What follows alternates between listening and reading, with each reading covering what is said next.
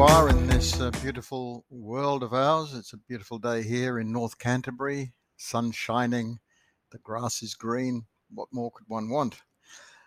Um, I could tell you, but uh, it would be quite boring. and I promised that I wouldn't go into politics on my podcast. Anyway, I'm just here little, to talk to you just a little bit more, expand a little bit on 11s rugby. 11s rugby is a concept that has been being worked on now for over two years uh, by a large group of people, uh, very, very committed, absolute rugby fanatics. And uh, we've come up with a different version of the game of rugby. And uh, it's 11s and it sits right in between 7s and 15s. So we think that it would be a real benefit um, for World Rugby to consider um, as somewhere that, because it does sit right in the middle, similarly to cricket, it could be embraced as a way of getting more people to play the game and understand the game. Because the fundamentals of 11s rugby is that it is um, simple, it's safer, it's a lot of fun, and uh, it's accessible to anybody. It doesn't matter what size you are, what sex you are. Um, you know, it's just it's just going to be a great game when we can get it played. So 11s uh, says what it does on the tin.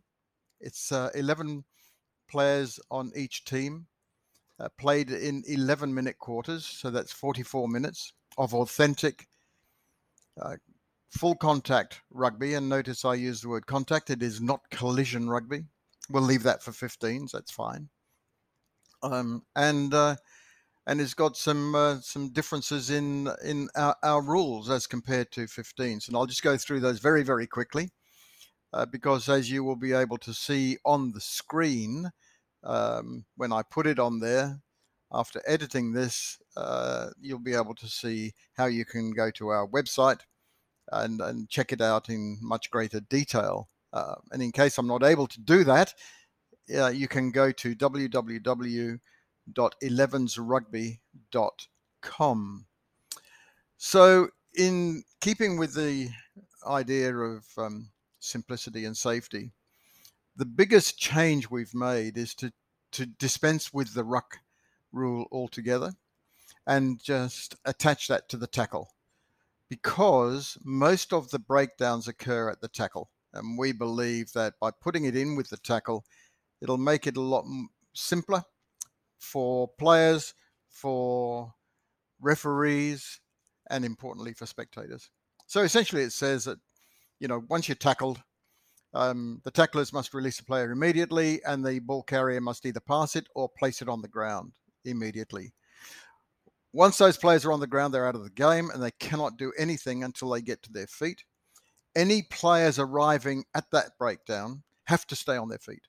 There is no ifs or buts or maybes. They have to stay on their feet. And if they don't, they will be penalized. And it doesn't matter how they get themselves onto the ground, they'll be penalized. Because we want this game played by players on their feet. And um, we think this is the best way to achieve that.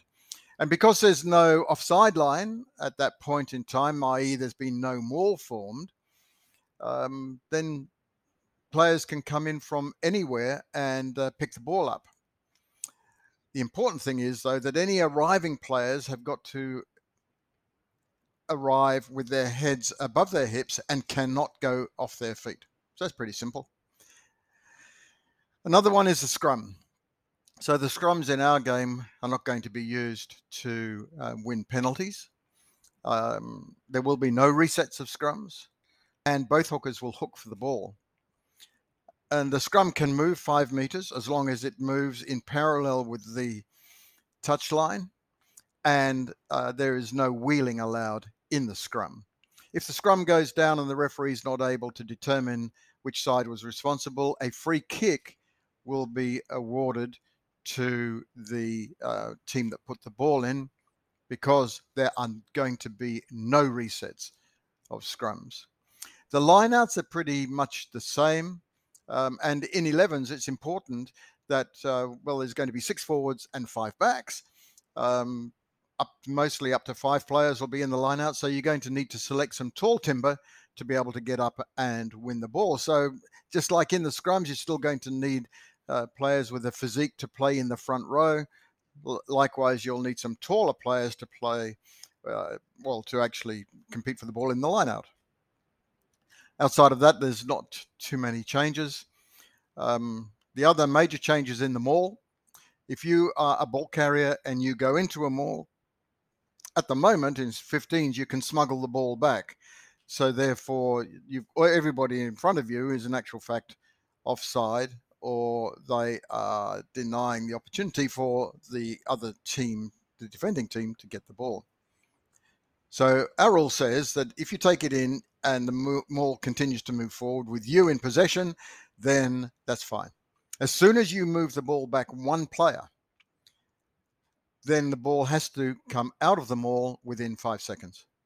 And then it's just play on from there.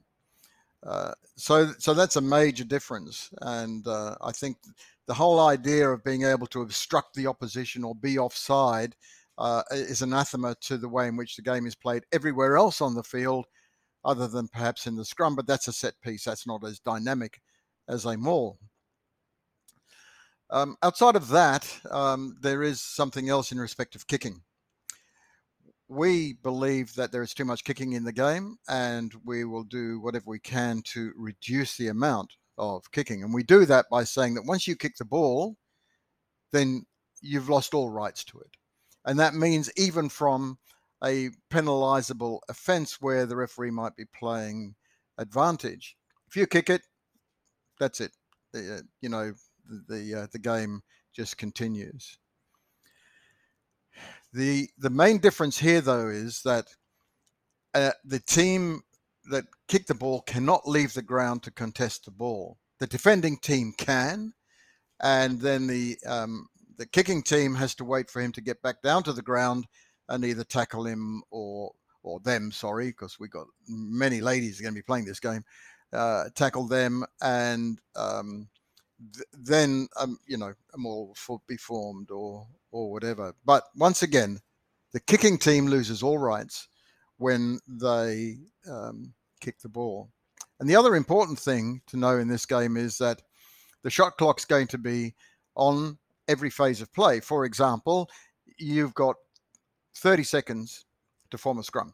You've got 30 seconds to form a line out you've got 15 seconds to take a um, free kick, 45 seconds to take a kick at penalty goal. So, yeah, this game's going to be fast. There's going to be more ball in play time, and it's going to be safer, and it'll, I, believe, it's going to appeal to a large number of people.